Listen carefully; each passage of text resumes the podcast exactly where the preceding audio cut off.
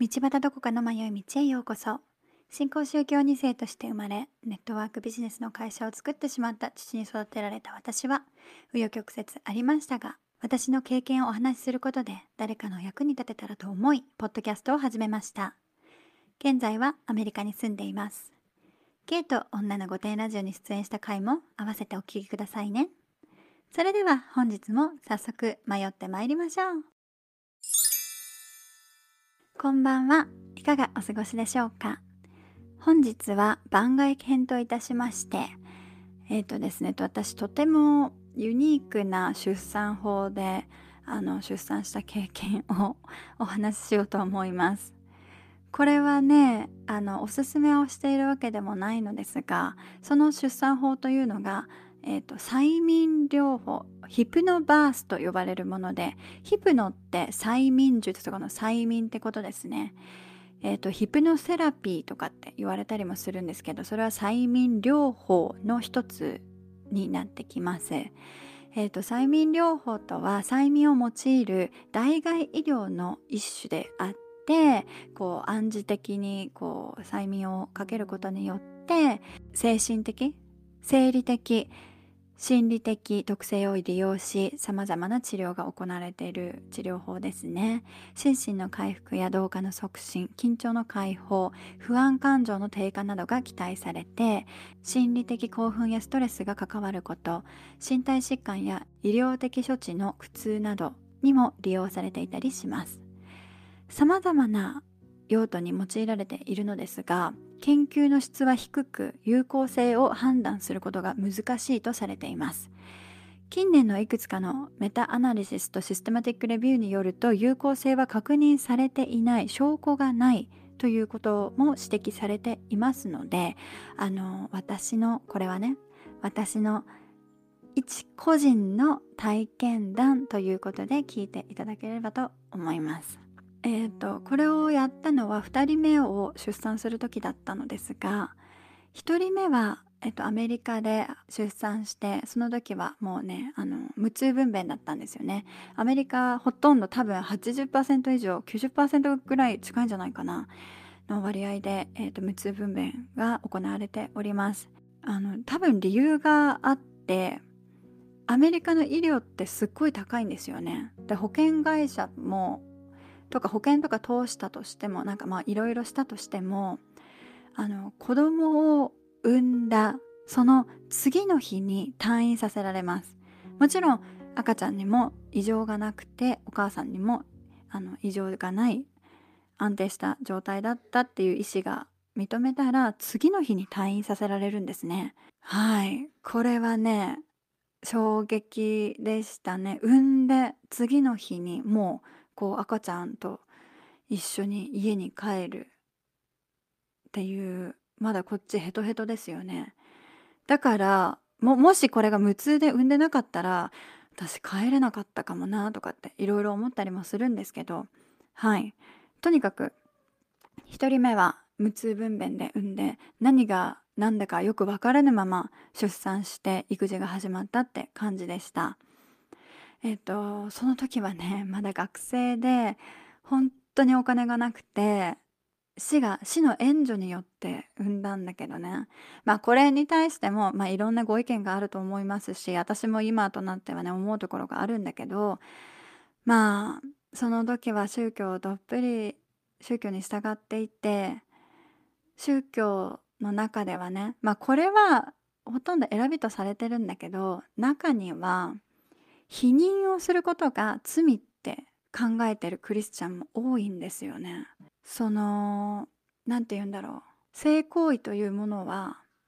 快楽のために行うおみだらな行動ではなくて夫婦の愛を確かめ合う子供を迎え入れるための儀式じゃないけど行動行為みたいな感じで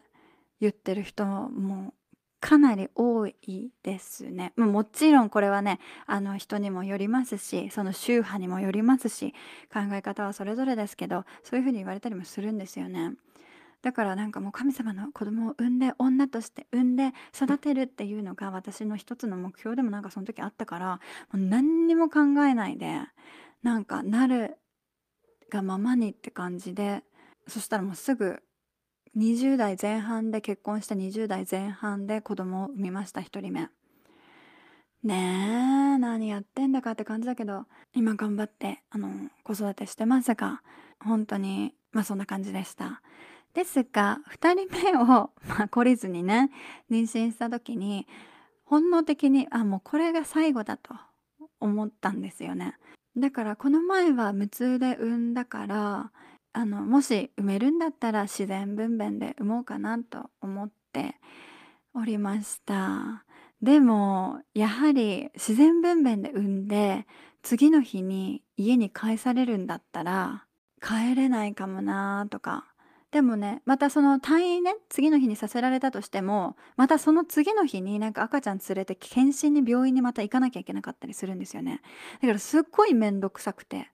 あの行ったり来たりこう産後ままならない状態なのに赤ちゃんを連れて行ったり帰ってきたりこのなんかチェックアップにまた連れて行ったりっていうのがこの1週間の中で結構あったりして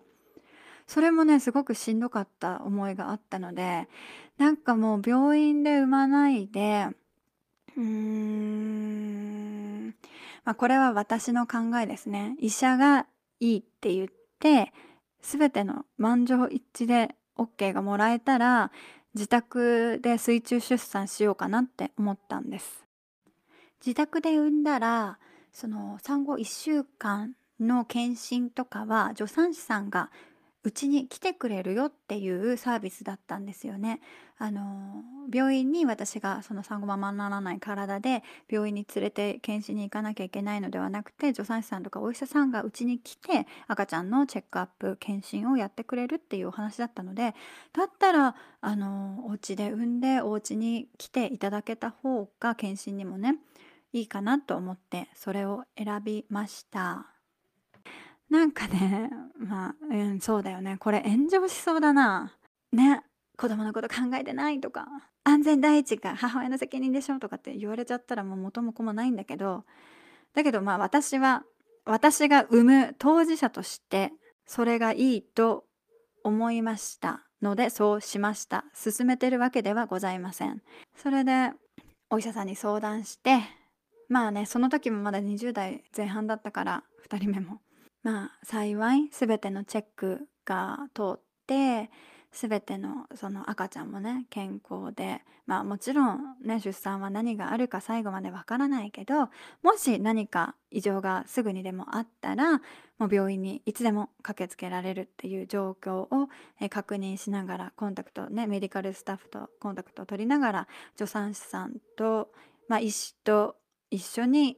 家であの出産することにいたしました。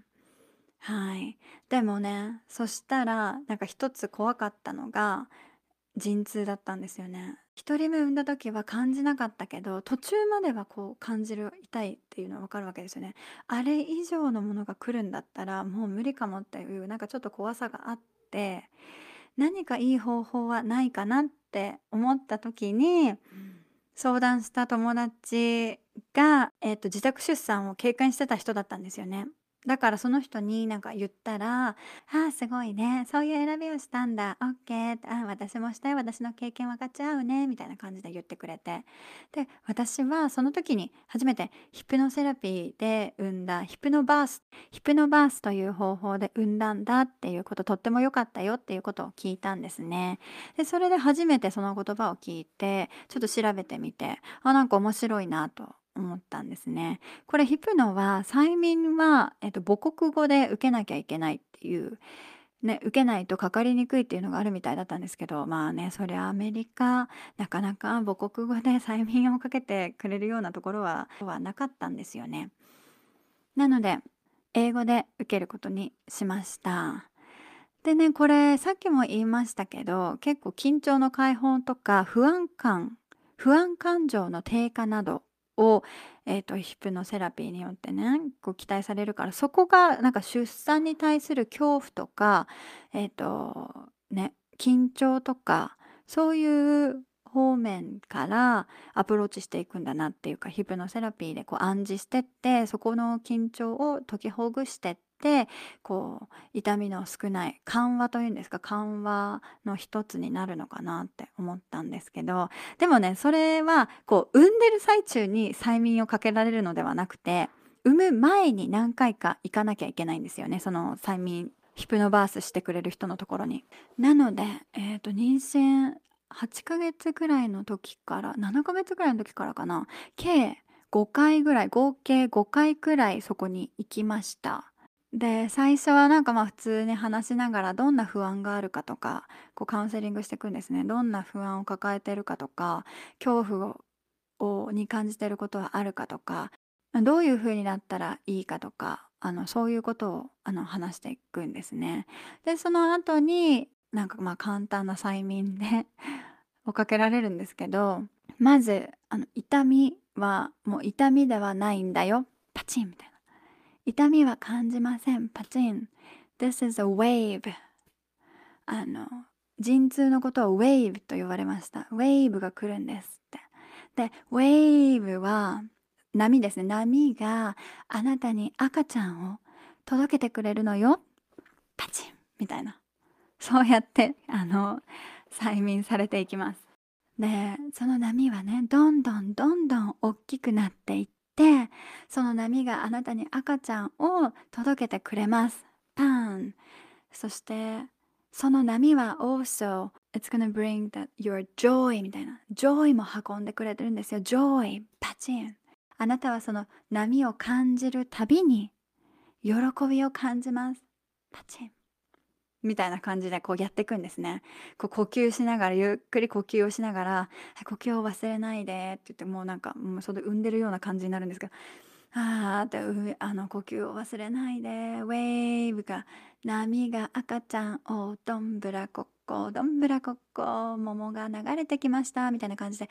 運んできてくれるんですよみたいなことを言われるわけです。どんぶらこっことはねあのアメリカ人だったので言わ言われませんでしたけど私の心の中では頭の中ではどんぶらこっこどんぶらこっこ桃が流れてきましたみたいな感じのイメージをしてあはいあはいはいこういう感じねみたいな。それで恐怖この人妊娠とか陣痛とか出産に対する恐怖をなくしていく方法なんですね。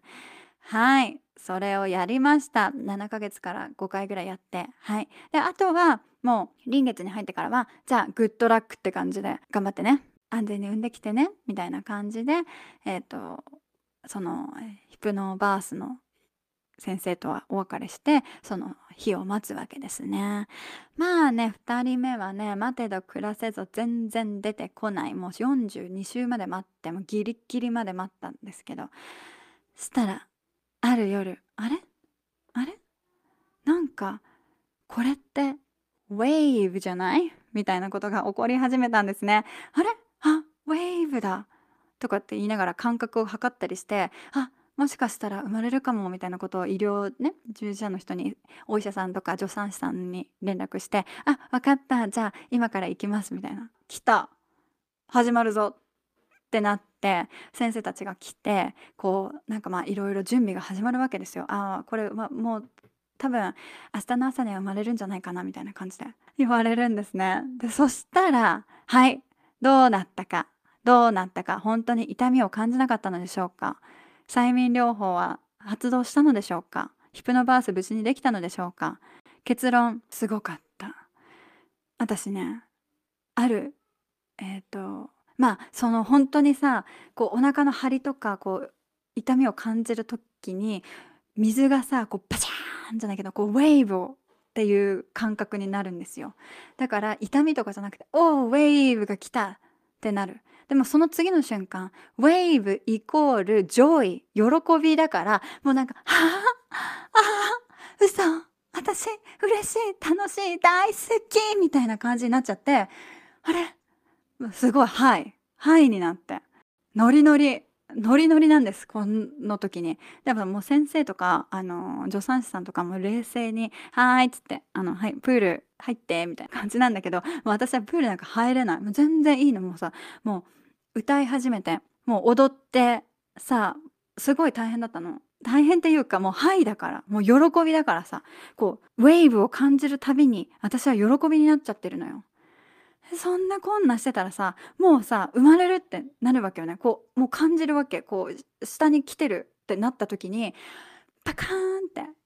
私の頭の中には今までこう大海原のウェーブで来てたのにこうさどんぶらこっこどんぶらこイエーイどんぶらこっこどんぶらこイエーイみたいな感じだったのにそのもう生まれる瞬間っていうか生まれる多分30分ぐらい前になったら私はなんとサバンナが見えてさ意味やまインビアババつつう意味やばインビアババつつつ意味やまインビアババこの世界に生まれ落ちてって始まっちゃってもうさはい、オッケーグ。もうそれ見えるわけ。本当に見えるの。見えるの、サバンナが。サバンナが見えて、もう、あ、シマウマさんいらっしゃい。キリンさんが来たみたいな。本当にあのサークルオブライフになっちゃって。最高潮で、だけどね、痛かった。正直めちゃくちゃ痛いんだけど、すごい痛みは感じるんだけど、サバンナもあの見えてるわけ。で、もうさ、それで、夫ドン引き、夫ドン引き、夫ドン引き、長女ドン引き。助産師さんはね、多分こういう人慣れてんじゃないかな。いっぱいだってさ、何千人と見てるわけでしょ？だからこういう人も中にはいたんじゃないかな。だからもう何もこともなかったかのように、あ、楽しそうね、みたいな感じで見て、見守ってくれてんだけど、うん、医者もそんな感じ。見守られながら、こう、ね、ライオンキングが始まっちゃったわけですよ。で、もう盛り上がって、もう泣きながら、泣いて、涙がちょっと切れて。で、それで、私自分で、自分の次女をこうね、取ったの。この表現合ってる。そう。だって出てきたんだもん。だって私から出てきて、それを私が受け止めたの。もうシンバみたいに。うわあ、また生まれた The Circle of Life バンここまで、もうちゃんと歌い切ってやりきったんだよね。っていう出産でした。何の参考にもならない、えー、出産法でしたが私これねこれビデオがあるんだけどもうねめっちゃ笑えるの恐ろしいあの精神異常精神異常者というかもうさ頭おかしかったよね。びっくり。もうこういうことばっかりしてるから私は。ねえ。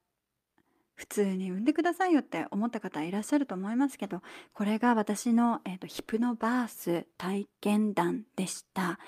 何の参考にもなれませんし本当におすすめはしておりません。もう一度言いますが催眠療法というのは有効性は確認されていない証拠がないまたは証拠不十分であるということですのでこれをやっても全ての方が、えー、ねあの改善するとかというものは認められていませんのであのねちゃんとお医者さんに相談してやってください。まあですが私はこれで無事に次女が生まれました。ということでございます。大丈夫ですかね？今週はちょっとね取り乱した感じですが今週はここまで。本日もお聴きくださりありがとうございます。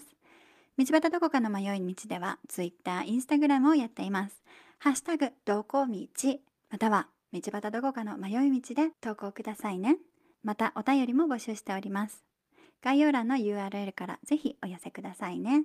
それではまた金曜日この時間にお会いいたしましょう。Goodbye!